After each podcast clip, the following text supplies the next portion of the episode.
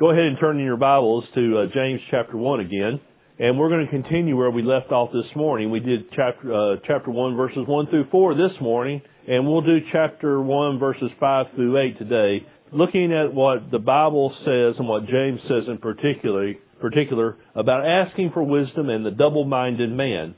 And I think some of you have caught on by now that uh, I welcome interaction and I welcome participation, and uh, even more so. So if at any point you have a question or if you have something you want to add to this, by all means, feel free to speak up. I, I don't I don't really want to stand up here and just talk at you. I'd rather have a good dialogue with you about some of the about the issues that we see here. And I'll try to keep us moving along and try to keep this down to under an hour. I was told I was way long this morning, an hour and ten minutes. So, so uh, and then uh, just one other comment before I get going. I've I've always enjoyed doing Sunday afternoons up here because it sure fights off the the tendency to go to sleep when you're up here in front of everybody. Uh, otherwise, I after lunch like that, I would be a I'd be a threat to fall asleep every once in a while. But anyway, James chapter 1, we're looking at verses 5 through 8, but as I told you this morning, the context is very important, and the context that I see verses 5 through 8 occur within are verses 1 through 18. I'm never ashamed about reading long passages from the Word of God because uh, what I have to say is really of no importance when it comes to be when it comes to being compared to what God says. So let's read verses one through eighteen, and then we'll we'll look at verses five through eight in detail. James, a servant of God and of the Lord Jesus Christ, to the twelve tribes which are scattered abroad, greeting. My brethren, count it all joy when you fall into diverse temptations, knowing this, that the trying of your faith worketh patience. But let patience have her perfect work, that ye may be perfect and entire, wanting nothing. If any of you lack wisdom, let him ask God, that giveth to all men liberally, and upbraideth not, and it shall be given him. But let him ask in faith, nothing wavering. For he that wavereth is like a, wave of the sea, driven and the wind, driven with the wind and tossed. For let not that man think he shall receive anything of the Lord. A double-minded man is unstable in all his ways.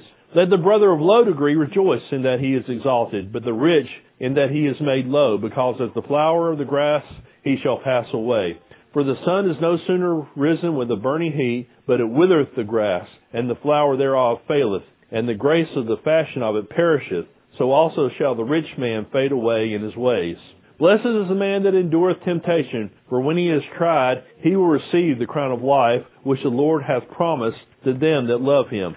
Let no man say when he is tempted, I am tempted of God, for God cannot be tempted with evil, neither tempteth he any man. But every man is tempted when he is drawn away of his own lust and enticed. That then when lust hath conceived, it bringeth forth sin, and sin when it is finished bringeth forth death. Do not err, my beloved brethren. Every good gift and every perfect gift is from above, and cometh down from the Father of lights, with whom there is no variableness, neither shadow of turning. Of his own will begat he us with the word of truth, that we should be a kind of first fruits of his creatures.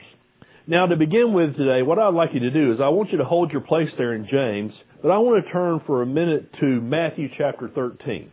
Matthew chapter 13, and I'm going to read verses 20 to 22. Matthew chapter 13, verses 20 to 22, and this is an excerpt from the parable of the sower, specifically where Jesus describes the parable of the sower. And the excerpt that I want to look at describes two of the grounds. It describes the stony ground or the rocky ground in some of your versions and the thorny ground. And I'm going to use this particular portion of this parable to illustrate what it means to ask for wisdom and for being a double-minded man. Uh, Matthew chapter 13 verses 20 to 22. But he that received the seed into stony places the same is he that heareth the word, and anon with joy receiveth it.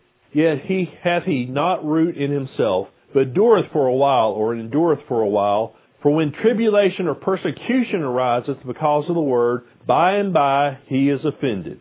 He also that received seed among the thorns is he that heareth the word, and the care of this world and the deceitfulness of riches choke the word, and he becometh unfruitful. And so, if we remember the parable of the sower right, there are four types of ground that are characterized in the parable of the sower. There's the seed that was sown along the path, and immediately Satan snatches what is uh, thrown there and carries it away. That was the first one. Then we have the two here, the stony ground and then the thorny ground. The fourth ground that we won't consider today either is the fruitful ground, the ground that the seed is sown in and it produces a, produced a good crop. We're going to consider today these middle two grounds. The stony ground here that I see as it relates to James chapter 1 is the person that appears to be a Christian, but whose faith wavers and then they fall away in the midst of trials. So trials come this per- person's way and their faith is proved not to be genuine by the fact that they fall away. So that's one type of ground we have here. The other type of ground that we have here is the thorny ground. I believe that the thorny ground person is a person that appears to be a Christian, but whose faith wavers and then they fall away in the face of temptations. So if you remember the teaching from this morning, James chapter 1 verses, uh, chapter 1 verses 2 through 4, we talked about trials and we talked about temptations. Well, I believe here in the parable of the sower, in these middle two soils, we see this again. We see trials and we see temptations. Trials making people fall away and temptations making people fall away. Today, James is going to describe for us in these verses 5 through 8 a person with a wavering faith. Now, when we read the words in James chapter 1 verse 8 about a double, well, and actually I want to back up to verse 7. Uh, uh, actually the end of verse, I want to back up to the end of verse 6. Uh, I want you to see there's a change here. In the middle of verse 6, you have the word for. For he that wavereth is like a wave of the sea driven with the wind and tossed. For let not that man think that he will shall receive anything of the Lord. A double-minded man is unstable in all his ways. What I want to propose to you is that in the begin, in the middle of verse six, James shifts his attention from the believer to the unbeliever. Verses uh, 5 and the beginning part of verse 6 is directed to the believer. If any of you lacks wisdom, if any of you in here, if any of you Christian lacks wisdom, ask God and it will be given to him. How? Liberally, without upbraiding. But let him ask in faith, not wavering. Then you have the shift. For he that wavereth is like the wave of the sea, uh, driven with the wind and tossed. For let not that man think he shall receive anything of the Lord. What I'm proposing to you is that as a Christian, we have a right to come to God the Father and ask and expect to receive. It is the unbeliever that asks and does not receive. And then a double minded man is unstable in all his ways. That once again is describing to us primarily the non Christian. And so you can say, well, why in the world do we want to look at this? I'm a Christian. What do I care? I can, I will tell you that why we want to look at this is because as Christians, we don't want to appear and act as unchristians. It is my proposition that that's the primary theme of the book of Hebrews. The book of Hebrews is written to a group of Christians and the writer is saying, you look like Christians, you need to act like Christians, and I have a fear that some of you are really not Christians. I think James is doing the same thing here, teaching us the way a Christian should act and should not act. So, that being said, uh, let's look at verses 5 through 8. Uh, verses 5 through 8 say this If any of you lack wisdom, let him ask of God, that giveth to all men liberally, and upbraideth not, and it shall be given him. But let him ask in faith, not wavering, for he that wavereth is like a wave of the sea driven with the wind and tossed. For let not that man think he shall receive anything of the Lord. A double-minded man is unstable in all his ways. Now, when you don't look at these verses in the full context, what you think you see here is in the middle of discussion about facing trials and temptations, James interjects these verses about asking for God's wisdom. And often these verses are taken out of context saying, look, any wisdom, any type, any time, all you gotta do is ask God. Well, that may or may not be true, but it is out of context. The context that we have here, James talks about wisdom in the midst of facing trials and temptations. That's not saying that God doesn't give, them, give us wisdom in other areas, but the context of these verses is wisdom and how we go about facing trials and temptations. Um, now, someone pick a trial for, at random. Anybody going through a trial? Someone pick a trial for us at random. Poor health, poor health. Okay, very good. Uh, now, suppose we use the world's wisdom to face this trial. Poor health. What would be some of our possible reactions? Fear. Okay, that fear is one. And we could take an example of poor health, such as a diagnosis of cancer. We could be very specific. We could be fearful.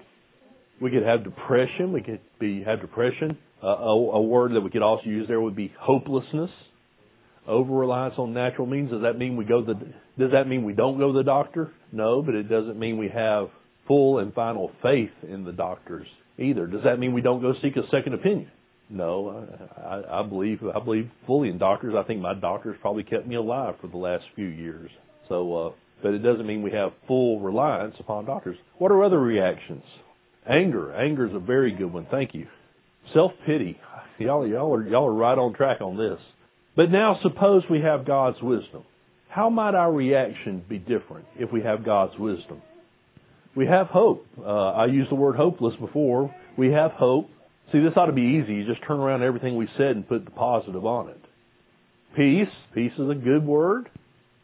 What else? We have hope. We can have peace. We can have joy. You, you were listening this morning, weren't you? In the midst of a trial, we learn that we need to have joy. Absolutely. Uh, you see, without having God's wisdom, we cannot have God's perspective. Without having God's wisdom, we cannot have God's perspective.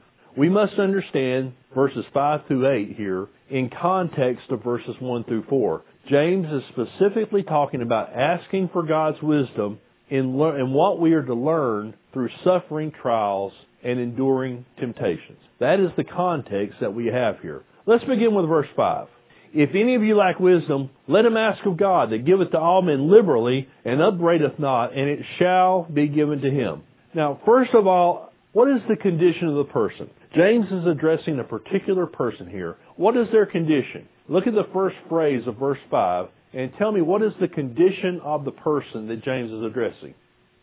Yeah, someone prior to receiving the Lord's wisdom, specifically it says, if you lack wisdom. So James is talking to a person here that lacks wisdom. Now, remember the context, lacks wisdom in facing that trials and temptations. That is the context here. If any of you lacks wisdom in the facing of trials and temptations, that is the condition of the person. The person James is contemplating lacks wisdom when they're facing a trial or temptation. That person is not sure about what to do. Have any of you been there? Facing a trial, facing a temptation, and say, you know, I could go one way, I could go the other, I'm not sure what to do. That is the person that James is contemplating as he writes these verses. Let me phrase that question a different way. Not what should I do? Let me tell you how to phrase that question from a biblical perspective. What is God's way and what is the world's way? That's what James is going to address here, that question. When trials and temptations come our way, James wants you to think, think this. How is the world going to face this? How does God want me to face this? That is the differentiation that we're setting up here. Now, we need a definition before we go on. What is wisdom, particularly God's wisdom? How would you define that? And I don't have, I'm, I'm not searching for anything particular here. I'm looking for a definition. How would you define God's wisdom? Understanding of what's right and good, Brother Herman. The fear of God is the beginning of wisdom. Very good. Yeah. Right. All right. What else? Seeing things from God's perspective. That is God's wisdom. Any others? What is God's wisdom? That's, that's the question before us wisdom from above. And it's also got some other words that that describe it in there too. Uh, what are those words? You think? Yeah. Right. Mm, yeah. All right. Well, I'll, I'll throw another one out there for you. What defines God's wisdom? That's the illuminating work of the Holy Spirit. That is God's wisdom. And we, why do I point that out? Is I want to point out to you that God's wisdom doesn't come from inside a person naturally. It comes from the presence of God dwelling within a person. We can't expect to have God's, we can't expect a non-believer to have God's wisdom. It's just not going to happen. They may get something right every once in a while, but more than likely, the, un, the unbeliever is going to operate using worldly wisdom. Uh, the first couple of chapters of the book of Corinthians, First Corinthians, are all about that idea. And I'm not going to take the time to delve into that this morning, but that whole first two chapters of the book of Corinthians is about the folly of worldly wisdom. And also the source of godly wisdom. And I'm not going to dig into that this morning. This morning, uh, uh, wisdom has to do with facing issues of life. Uh, that is the context here. Trials and tribulations, temptations are facts of life. The wisdom here is talking about how we go about facing those things. Uh, so we first of all we have the condition of the person. Second, I want you to notice the command given the person. What is the command? The person who lacks wisdom is told to do something. What is that thing? What is their, what are they told to do? They're told to ask of God. Ask God for that wisdom. When we recognize the fact that we lack wisdom in facing a trial or temptation, what do we do? We ask God uh, for that wisdom we need. Now, you say, well, that's great in theory. How do you go about asking God? Practically, how do you go about asking God? okay, and so so let's throw around some religious terms. Yeah, there, there. You when you ask God, you you're praying to God. Now, how would you expect God to answer? I, I propose to you primarily through His Word. Sometimes through the words of others. You're you're you're you're hitting the nail on the head with this. Our job is to ask God and then expect Him to answer in the ways that He normally answers our request for wisdom, primarily through the Word. Do you see that asking God for wisdom and then not spending any time in the Word at all is absolute foolishness? And you see asking God for wisdom and not spending time with other brothers and sisters in Christ discussing real issues is foolishness? I mean, one, you know, one one of the things I always loved about this place is I could come in here and I didn't have to talk football. That you could come in here and discuss real issues. You could discuss theological issues or you could discuss real life issues when you came into this building. That's you don't know how important that is because so many of us drowned our trials and our temptations and the things we face in life in trivialities. Instead of facing life issues head on with one another, we want to talk about football or weather or you name it, a hundred other things other than doing what brothers and sisters in Christ are supposed to be doing. Now, third, well, first of all, we had the condition of the person. Second, we had the command given. The condition of the person lacking wisdom. The command given, asking. Third, I want you to notice is God's answer to the prayer for wisdom. There are two terms that are used here in the text to describe how God answers prayer. Somebody help me out. What are the two terms? Excuse me. Liberally is one of them, and then the other is without without reproach. Some of your versions say upbraiding there. Now, let's talk about those two words. Liberally. Other versions use the word generously. Other versions use the word ungrudgingly here. Any of you ever been given a gift but had it given in a grudging manner? You know, you know, a, a lot of times, like, like sometimes you get a Christmas present from someone who really didn't want to give you a Christmas present, but they just had to. So, hey, here's your Christmas present. Uh, that's grudgingly. God doesn't give wisdom that way. He gives it ungrudgingly, liberally, or generously. This word also carries another idea. It carries the word idea of the word unconditionally. And that's important to me because how many times, especially us uh, us parents, have our children ask us for something and then you give them whatever they want and you know then you never if it's a you know a toy or an object you never see it again. You say oh and then find out oh I broke it so forth and so on. And, and what do you say to yourself? You say well I'm never doing that again. I want you to, I want to point out that God, when He gives wisdom, He gives it unconditionally, which means that you might ask for wisdom and you might utterly blow it. I've done it before. I've asked for God's wisdom. I've had God show me what to do, and I've utterly blown it. When we see that God does unconditionally, that doesn't mean that means that I still can go back and ask again. Now, the other word, without upbraiding, uh, without reproach, without chiding. Once again, I'll use the illustration of a child asking a parent for something. How often, when our children ask for something, do we grant their request but do it with reproach? Yes, but don't ask me again. Or yes, but you don't know what you're asking for. Uh, that that happens quite a bit. God, when He's asked for wisdom, gives wisdom, and He gives it without chiding or without reproach. Now, just to show you let me quote Matthew chapter 7 verses 9 through 11. You'll recognize these verses. Or what man is there of you whom if his son asks bread will give him a stone? Or if he asks a fish, will he give him a serpent? If you then, being evil, know how to give good gifts unto your children, how much more shall your Father which is in heaven give good things to them that ask him? Now, somebody's immediately thinking about the parallel passage because that verse ends slightly differently in the parallel passage. Anybody remember how it ends? Give the Holy Spirit.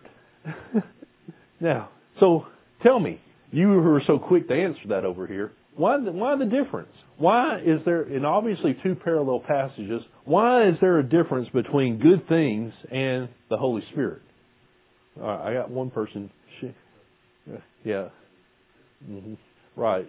The point that is being made there, I believe, is that the gift of the Holy Spirit is the good thing. The illustration here is from the physical to the spiritual. You understand that about being given bread or being given a fish. That's all physical. The illustration transfers to the spiritual. And there's only there's a there, there's one spiritual gift that the Father gives that surpasses all spiritual gifts. That is the gift of the Holy Spirit. It does, right? Because once again, we quoted it this morning, but again, the fruit of the Spirit is love, joy. Actually, we didn't finish, did we? The love, fruit of the Spirit is love, joy, peace, patience, kindness, goodness, faithfulness, gentleness, and self-control. Against such things, there is no law. It is the sum total of good gifts. So that's why that transfer can be easily made there. All right, moving on. Fourth, notice the promise fulfilled. The person who asks God for wisdom in facing trials and temptations is assured of an answer. How do we know that? It will be given to him. That is a statement of promise. That's a statement of future promise. It will be given to him. So that, that, that's a that that is a statement of a promise that we will be fulfilled. What do we learn from that? No wisdom that is needed in facing a trial or temptation is ever withheld from a believer. Once again, it goes back to the picture of a good father. If us earthly fathers know how to give our children good gifts, how much more does the Heavenly Father know how to give His children the good gifts? And now, Anne, we can get to one more answer to our question. Where do we look for answers to our trials and temptations? We look for them in, by asking in prayer. We look for them in the Bible. We look for them from the counsel of others. But we can add one more very important word, one to that, and that is the Holy Spirit. The Holy Spirit is the one that God gives us to answer, to give us the answers, give us the wisdom to handle these trials and temptations. Uh, now, a question for you there. Does that mean that we do nothing but sit back and wait for the answer to be poured into our heads? We're facing a trial. We're facing a temptation. We ask God for wisdom. He has promised He's going to answer. Does that mean we do nothing but sit back and just wait for the answer to be poured in our heads? What? Yes? How is that so? Oh, you said no? oh, that that that's excellent, excellent work. Mm-hmm. Keep keep asking, keep seeking, keep knocking. Yeah, that, that's a, that's that's excellent. It's not a passive, right? It, to be to be very technical about it, it's not a passive. It is a active uh, thing that's going on here. Now, look at verse six. But let him ask in faith. This is talking about the person who lacks wisdom again. But let him ask in faith, nothing wavering. For he that wavereth is like a wave of the sea, driven with the wind and tossed. Now, gas prices are high right now. And I know they've come down a little bit, but gas prices are high right now. If you're old as me, I remember gas being, I think, 53 cents a gallon, okay? And, and so some of you may some of you may be old enough to remember gas that cheap also. 53 cents a gallon. So $3 a gallon gas, that's expensive, right? Now, let me ask you this. Let's say you go to the go to the gas station, you have a $20 bill in your pocket, and your gas tank is empty. So you say, I'm to put $20 of gas in it, but I want a full tank. So what I'm to do is I'm to go home, I'm to put the garden hose in the tank, and I'm to top it off with water. And what, what what's the gas gauge to show? It's going. You're to turn. You'll turn it on to, to not start, but to run, and that gas gauge is to go all the way up to full. You got a full tank, right? How's it to work for you? yeah. Yeah. How the car may start. It may not. If it does start, it won't run. It'll sputter and it won't run long, right? Oh, has anybody ever tried this before? Good. You, you, but you get the point of the illustration. I want to propose to you that the same principle applies spiritually. If we expect God's wisdom in facing trials and temptations, then we must look to God's wisdom and God's wisdom alone and take our eyes completely off of worldly wisdom. There's a phrase that I hate. That phrase that I hate is, well, I guess all I can do now is pray. You know what that phrase just said? Is I've tried every way in the world or every worldly way and it's not working. So now I guess I'm going to resort to prayer. I propose to you that that's just like filling your tank up with one fourth gas and three quarters water. You filled up the world's wisdom in three quarters of your tank, figured out the car's not running, and then what do you do? Well, I'm going to add a little bit of, of spiritual wisdom in this as well. I propose to you that when we look at the words, when we look at words like double-minded or unwavering, what that indicates is, and Glenn and I talked about this, he, he may remind us of the word, singleness of mind.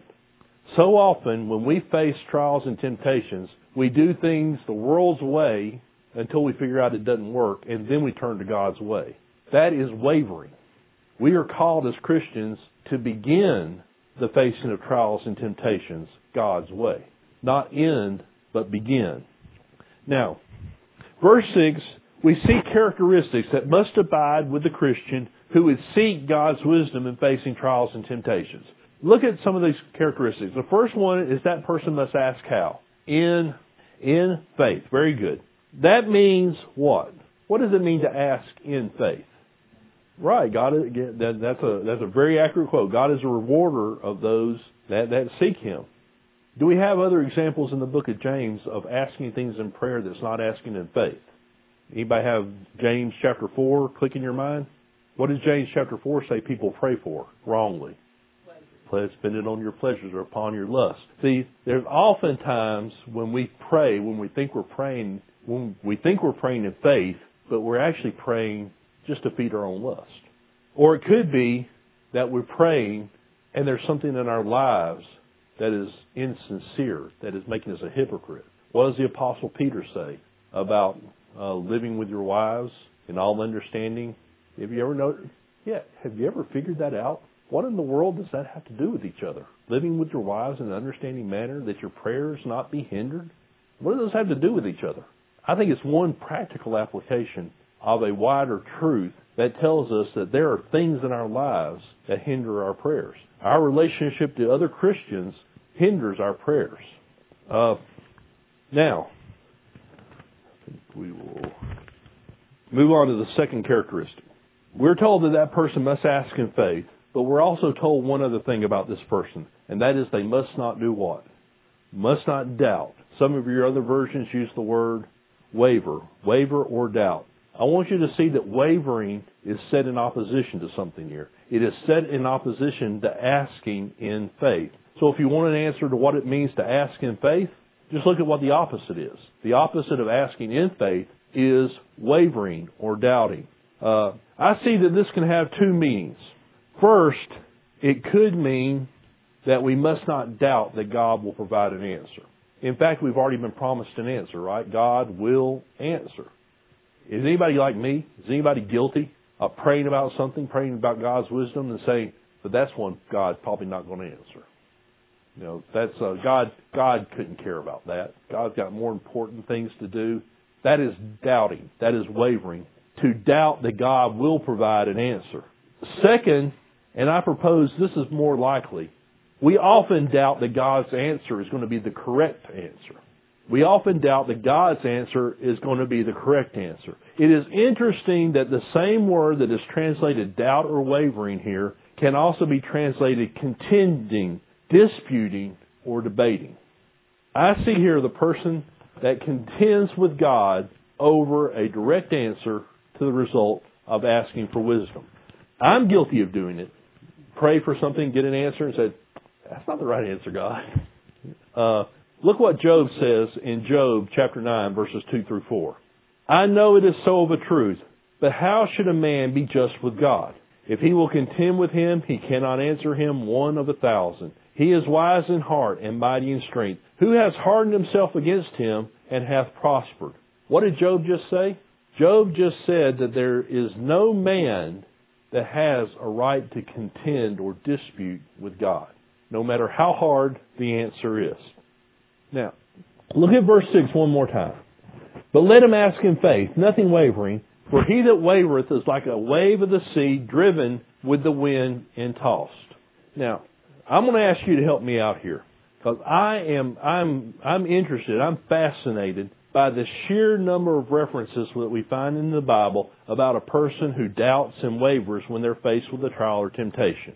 Some of them are Christians, some of them are non-Christians. I'm fascinated with all that we could learn by studying through these passages. Now, what are some of those things? What are some of the things that we learn? Where do we where do we look in the Bible and find passages about people that doubt or people that have wavering uh, opinions?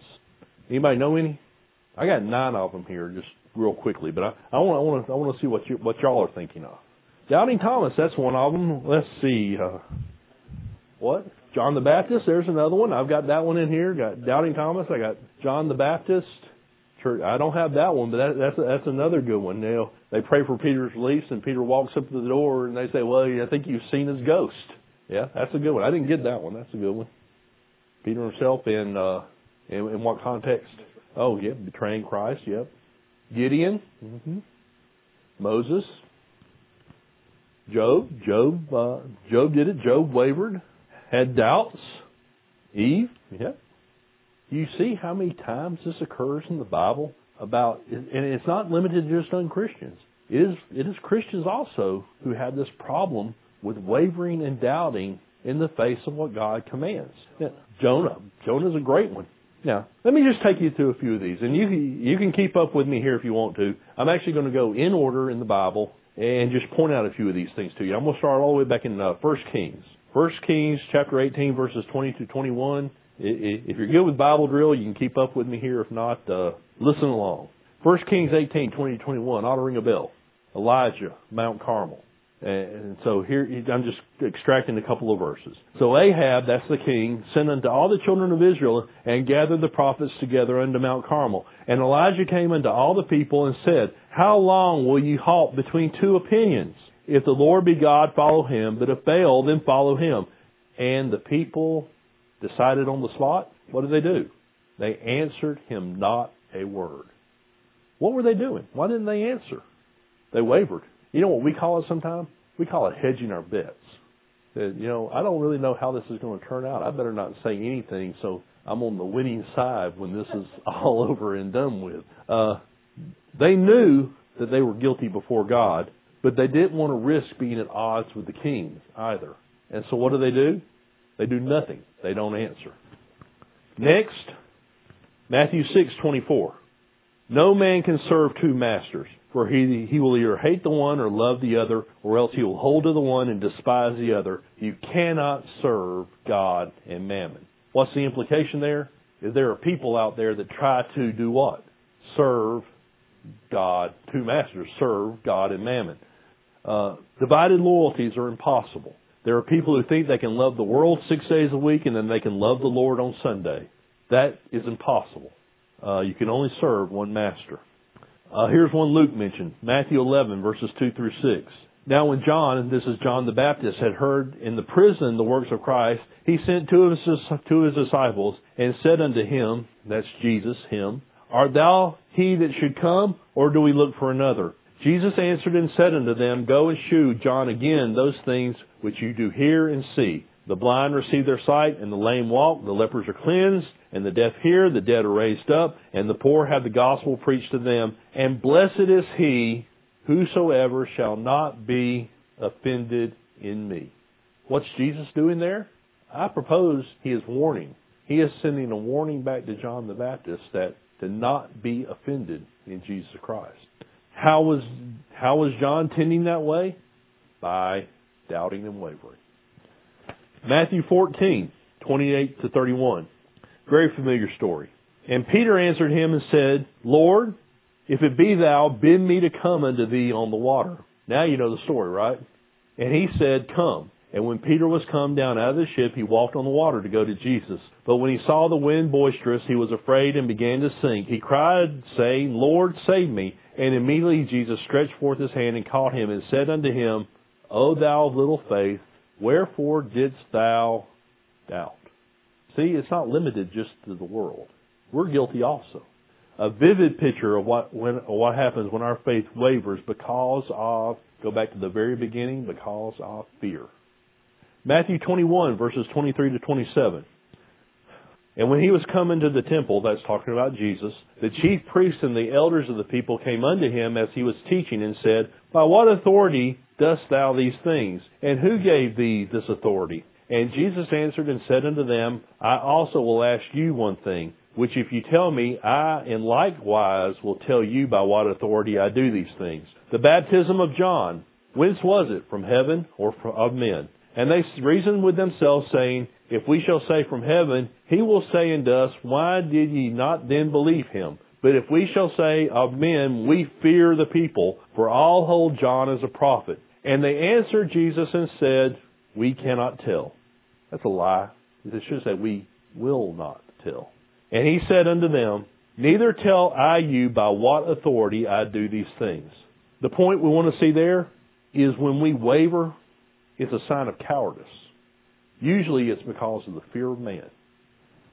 John 20, 24 to 29.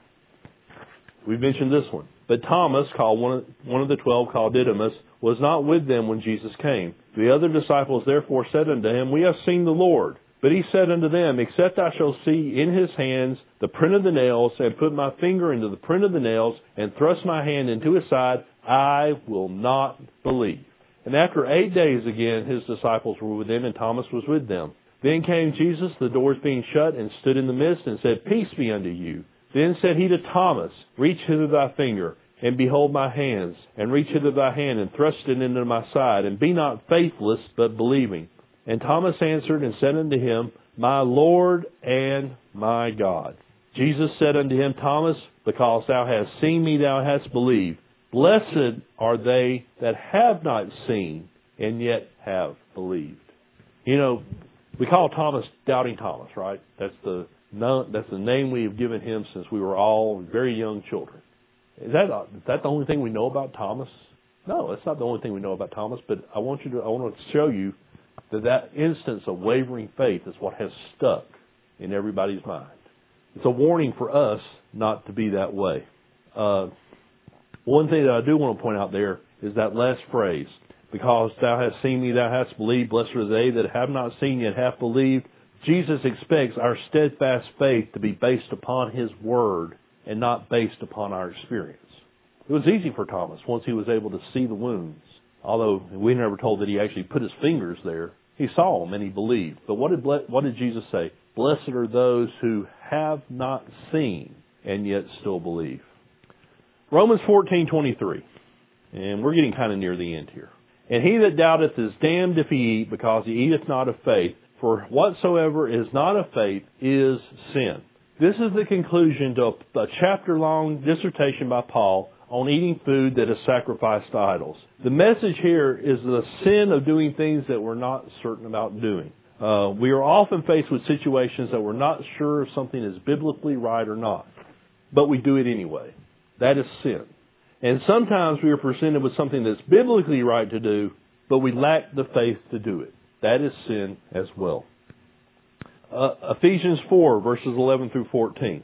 And he gave some apostles, some prophets, and some evangelists, and some pastors and teachers, for the perfecting of the saints, for the work of the ministry, for the edifying of the body of Christ, till we all come in the unity of faith and of the knowledge of the Son of God, unto a perfect man, unto the measure of the stature of the fullness of Christ Keep all that in mind. Now notice the contrast. That we be henceforth no more children, tossed to and fro, and carried about with every wind of doctrine by the sleight of men and cunning craftiness, whereby they lie in wait to deceive. Do you see the, what's set in contrast here? There's a contrast between the Christian person who is complete and mature and the person who wavers and doubts. In fact, the language here is very similar to the language of James wavering, tossed to and fro, carried about with every wind of doctrine. The person who doubts and wavers in faith is likened here to a child. That childish faith is susceptible to being led astray by false teachers, false teaching, deceitful schemes, deceitful people. This is the person that goes chasing after every new fad, every new popular teaching, uh, every popular figure that comes along. Keywords, without discernment. Now, finally, in, the, in this list of nine, Revelation chapter 3, verses 14 to 18. And unto the angel of the church of the Laodiceans write, These things saith the Amen, the faithful and true witness, the beginning of the creation of God. I know thy works, that thou art neither cold nor hot. I would that thou wert cold or hot. So then, because thou art lukewarm and neither cold nor hot, I will spew thee out of my mouth. Because thou sayest, I am rich and increase with goods and have need of nothing, and knowest not that thou art wretched and miserable and poor and blind and naked. I counsel thee to buy of me gold tried in the fire, that thou mayest be rich, and white raiment, that thou mayest be clothed, and that the shame of thy nakedness do not appear, and anoint thine eyes with eye salve, that thou mayest see. We get all the way to the closing book of the Bible, and we see the same problem of wavering people that are supposedly within the Church of Christ. This time, how are they described? They're described as neither hot nor cold. Now, there's some people that say that that means, well, they're either hot for Jesus Christ or they're cold to Jesus Christ. But that's not the word picture that's given here. Hot and cold were both good things. It's the lukewarm that is spewed out of the mouth. The word picture is of hot and cold being good things. He said, I were that you were hot or cold. Think about it for a second. Jesus doesn't want anybody cold in terms of being cold to him. Jesus is giving us a word picture that hot water is good, that cold water is good, but it's the lukewarm that gets spewed out of his mouth. Uh, these Laodiceans looked like they had their act together, but they had nothing of the righteousness and holiness that comes from Jesus Christ. Now, look at verse, uh, go back to James, and we'll bring this to a close here with verse 7 and verse 8. Verse 7 says this, for let not that man think he shall receive anything of the Lord. We see here the injunction against the one who doubts when he asking God for wisdom in facing trials and temptations. What does that say? Is the person that doubts, the person who wavers, should expect what? Should expect nothing. Now, primarily that is a reference to the unbeliever. But it can also be applied in our situation to the believer. Because we often, as believers, doubt and waver. And we should expect no answer in that situation. The unbeliever should never expect any answer for anything.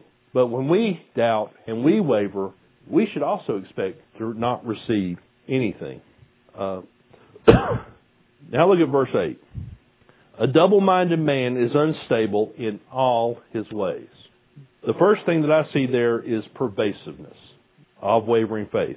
Now, the word double minded here is only found here in the New Testament. You can't go look at other places uh, to figure out what is meant by the term double-minded because it doesn't appear anywhere else. Uh, it's a term that James uses to describe the person whose faith wavers between two opinions. Why did I spend all the time talking about wavering and doubting? Because I think that is what those are two other words that are used to describe what it means to be a double-minded man.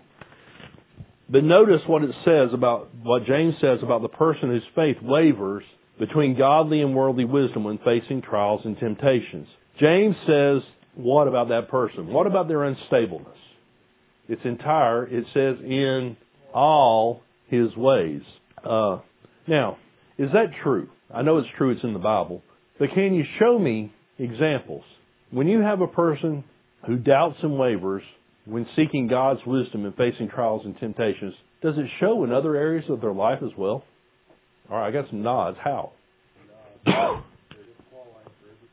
yeah, yeah. They deny the.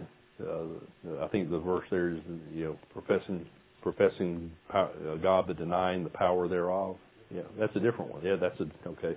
And I'm not doing a very good job quoting it either, but yeah, they have a form of godliness but deny the power thereof. That's in Second Timothy. Thank you. Uh, all right. Are there other ways? Okay. Mm-hmm. Yeah. And that one brings to my mind one Solomon.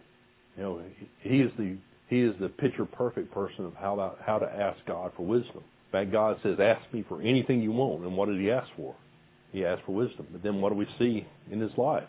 Uh, we see uh, we see him stray. We see him marrying foreign women and all that, and multiplying chariots and horses unto himself, and all those things that God specifically commanded against.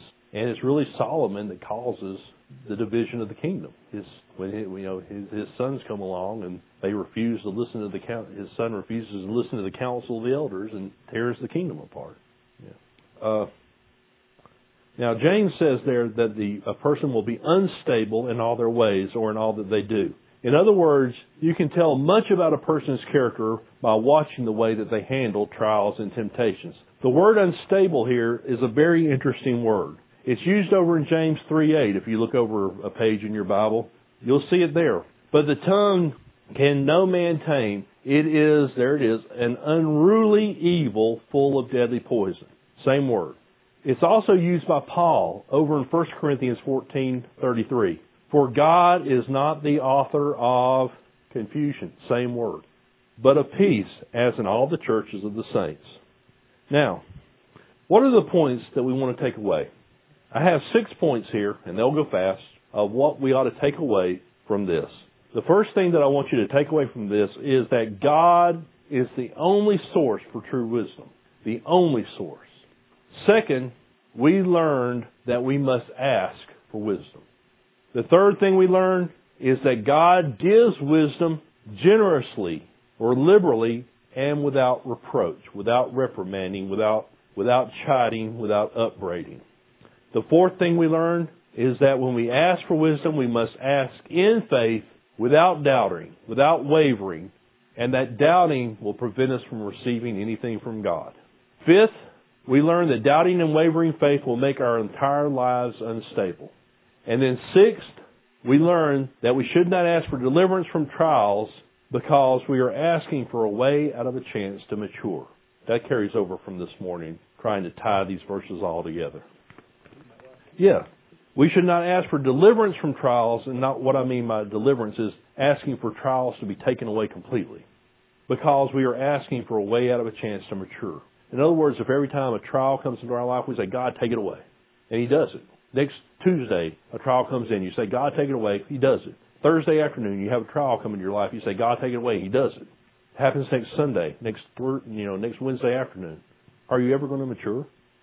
So we can we can put a we can put a truism equip into this. It's not asking we should not ask for deliverance from trials. We should ask for deliverance through trials. Just a matter of semantics there. mm-hmm. Right. Right. Right. Yeah. Yeah. Right. And so, so perhaps we, we could phrase that better that we should not we should not ask for the absence of trials and temptations. I coined a phrase sometime in the past. It may not be original to me, but I claimed it was the phrase of marshmallow Christian. What are we raising in America? We're raising a, a generation of marshmallow Christians. Christians that never have known trials, that have never known persecution. And that's what they're made of. That's, you know, truthfully, that's what I'm made of marshmallow because I've never been tried. I've never been tested. I don't know what I don't know what will happen to me.